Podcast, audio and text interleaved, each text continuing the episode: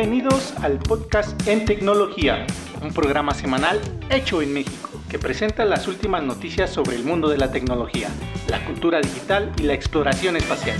Comencemos. Episodio número 8, temporada 2021, en tecnología. Nos mudamos a Anchor de Spotify. De hecho, este es el primer episodio que transmitimos desde aquí. Así que si nos estás escuchando, todo está bien y no deberías tener ningún problema para seguir haciéndolo. Ahora mismo estoy probando las funciones de Anchor y lo que me ha gustado es que permite a cualquier espectador enviar mensajes de voz desde la aplicación o desde nuestra página en Anchor. Así que te invito a hacerlo. Envíanos tu opinión sobre cualquier tema que se haya comentado en el episodio o sobre lo que te gustaría escuchar. Vamos a las noticias.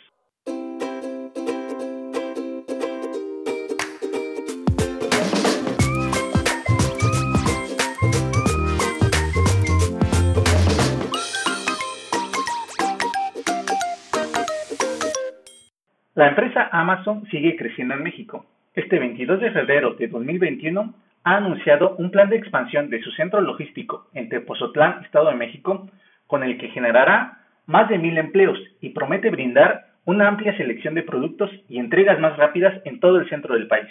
Actualmente Amazon tiene prácticamente una cobertura nacional con cinco grandes centros de distribución en el país, listados a continuación. Apodaca, Nuevo León, Tlajomulco, Jalisco, Cuautitlán Izcalli, Estado de México, Tepozotlán, Estado de México y Humán, Yucatán. Continuando en el país, el servicio de Apple para pagar por medio de sus dispositivos, denominado Apple Pay, ya se puede utilizar de manera oficial en México. Para hacerlo, basta abrir la aplicación Wallet y agregar una tarjeta bancaria, aunque de momento solo son compatibles las Mastercard de Citibanamex, Banorte y American Express. No sabemos si después incluirán Visa o algún otro banco. Si agregas una tarjeta a Apple Pay, ya puedes usar el servicio para pagar en línea o en tiendas físicas. Pero en este último caso, el establecimiento tendrá que contar con una terminal con tecnología NFC. En la nota que consultamos se mencionaban varios establecimientos, como las tiendas 7-Eleven, Chili's, Italianes e incluso Rappi. Pero para más pronto recomiendo mejor preguntar en cada lugar.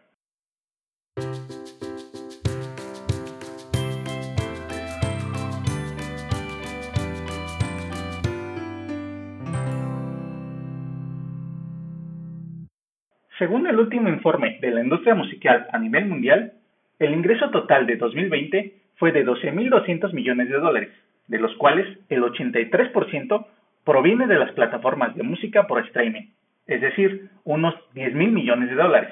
A este monto, solo entre Spotify y Apple Music contribuyen con la mayoría, es decir, 7.000 millones de dólares, demostrando quiénes son los líderes en cuanto a música por streaming. Sin embargo, cada servicio y plataforma tiene sus propios modelos de negocio y prestaciones. De hecho, la directora editorial de Apple Music, Elena Siegel, comentó hace poco, a grandes rasgos, jamás tendrá una edición gratuita, basada en la publicidad, como sucede en Spotify, Amazon Music o YouTube, porque simplemente ella afirma que su modelo de suscripción actual es el más justo para los artistas y no pretenden cambiarlo. Y la verdad, puede que tenga razón, ya que el informe que comentamos al principio no nos dice en dónde termina todo el dinero, y es sabido que el modelo de las plataformas de música por streaming paga generosamente a los artistas más importantes, pero dificulta a los artistas más pequeños e independientes a ganarse la vida. En este sentido, Apple Music afirma, por ejemplo, que si tienes una suscripción a Apple Music y solo escuchas a Drake, su música asegurará el 100% de las regalías. Es decir, según ellos, tu dinero va solo a los artistas que escuchas. En cambio, en Spotify y en otras plataformas, se reparten las regalías según el número de reproducciones totales en la aplicación, pudiendo ser el caso que parte del pago de tu suscripción se destine a la música de Drake, incluso si no lo escuchas en absoluto. Por cierto, ocupo el ejemplo de Drake porque recientemente el rapero se convirtió en el primer artista en superar los 50 mil millones de reproducciones en Spotify, lo cual no es poca cosa. Drake es quizás hoy el artista más escuchado a nivel mundial. Hablando de suscripciones, este lunes 22 de febrero de 2021, Spotify anunció un nuevo plan de suscripción llamado Spotify Hi-Fi, que estará disponible a finales de año, con el cual ofrecerá audio de alta fidelidad, o sin pérdida de calidad, como ya hacen otras plataformas como Tidal, Cobus, Deezer Hi-Fi y Amazon Music HD. Apple Music no, ellos se cuecen aparte. Por supuesto, esto es para los conocedores, que tienen bocinas y audífonos de alta gama, preparados para esa calidad de audio, porque la verdad, el servicio actual de Spotify ya da una calidad bastante decente, y los que no sabemos o no tenemos un oído refinado, quizás no notemos la diferencia. De hecho, en Internet hay una página que te permite probar si tus oídos pueden captar la diferencia entre la compresión de música sin pérdida y la compresión con pérdida. Si te interesa, busca este episodio en nuestra página web para ver el enlace. Por otra parte, Spotify está probando una nueva interfaz, la cual cambia el diseño de su biblioteca con un nuevo diseño de cuadrícula, la cual organiza todo el contenido en un solo lugar, con un toque más visual y cómodo de usar. Además, otra novedad en pruebas es la posibilidad de compartir las letras de las canciones en Twitter o en las historias de Facebook e Instagram, con la única condición de compartir fragmentos de hasta cinco líneas. Hablemos ahora de los primeros problemas de la red social de moda, por así decirlo, Clubhouse.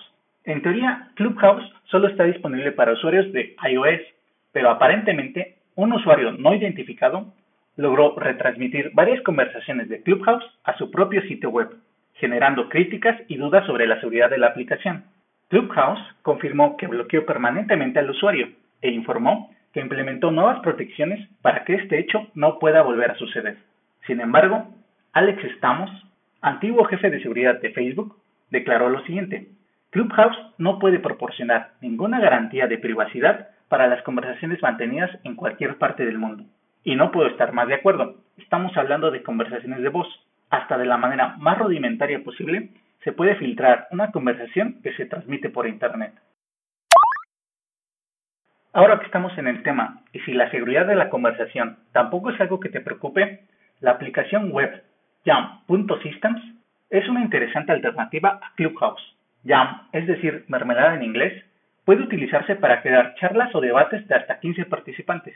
Además, Jam es un software de código abierto, disponible en GitLab, así que sin problemas se puede crear una versión personalizada y auto-hospedada de Jam, lo cual yo pienso hacer, nada más tenga un espacio de tiempo.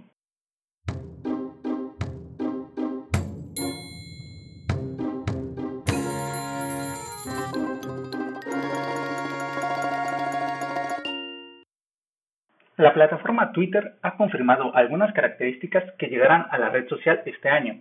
Para empezar, Twitter se monetizará e introducirá los super followers, que tendrán acceso a contenido exclusivo después de realizar un pago, lo que se combinará con una nueva función que ya hemos comentado anteriormente, Space, para iniciar transmisiones de audio en tiempo real. Este anuncio de Twitter marcará su incursión en el negocio de los contenidos por suscripción, como OnlyFans o Patreon, los usuarios de Waze en México ya pueden usar comandos de voz dentro de la aplicación, usando Google Assistant. La integración ya está disponible desde este miércoles para usuarios de iOS y Android. La aplicación grabadora de Google, exclusiva para los Pixel, estrenó hace unos días su versión web y pronto permitirá crear una copia de seguridad de las grabaciones. Hablando de Pixel, John Prosser, un analista de mercado, afirma que muy pronto Google lanzará el primer móvil plegable de la marca Pixel. Facebook anunció que ha comenzado a desplegar la primera etapa de un asistente de voz en sus gafas Oculus Quest 2. Es decir, que pronto los dispositivos Oculus podrán ejecutar comandos de voz mediante un asistente virtual que se activará pronunciando la frase Hey Facebook. Facebook también lanzó una nueva aplicación para raperos por ahora limitada a los Estados Unidos y a iOS, que se llama Buzz y tiene una interfaz muy similar a TikTok. Hablando de TikTok, la aplicación TikTok aceptó pagar 92 millones de dólares a las autoridades de Illinois, Estados Unidos, por recabar ilegalmente datos biométricos de sus usuarios para fines publicitarios. YouTube fortalece el control parental de su plataforma y lanzará una experiencia supervisada para adolescentes. Básicamente, permitirá a los padres elegir qué contenidos y funciones restringir a sus hijos, pudiendo deshabilitar anuncios de determinadas categorías, la creación de comentarios y obviamente la selección de los videos por rango de edad. Y eso es todo por hoy. En esta ocasión quiero invitarte a que sigas el podcast en tecnología en Twitter y Telegram, en donde compartiré varias noticias de la semana. Así que para no perderte nada, síguenos en Twitter, arroba hoy en tecnología, y únete al canal de Telegram, también hoy en tecnología. Mi nombre es Irving Yusel y esto fue En Tecnología.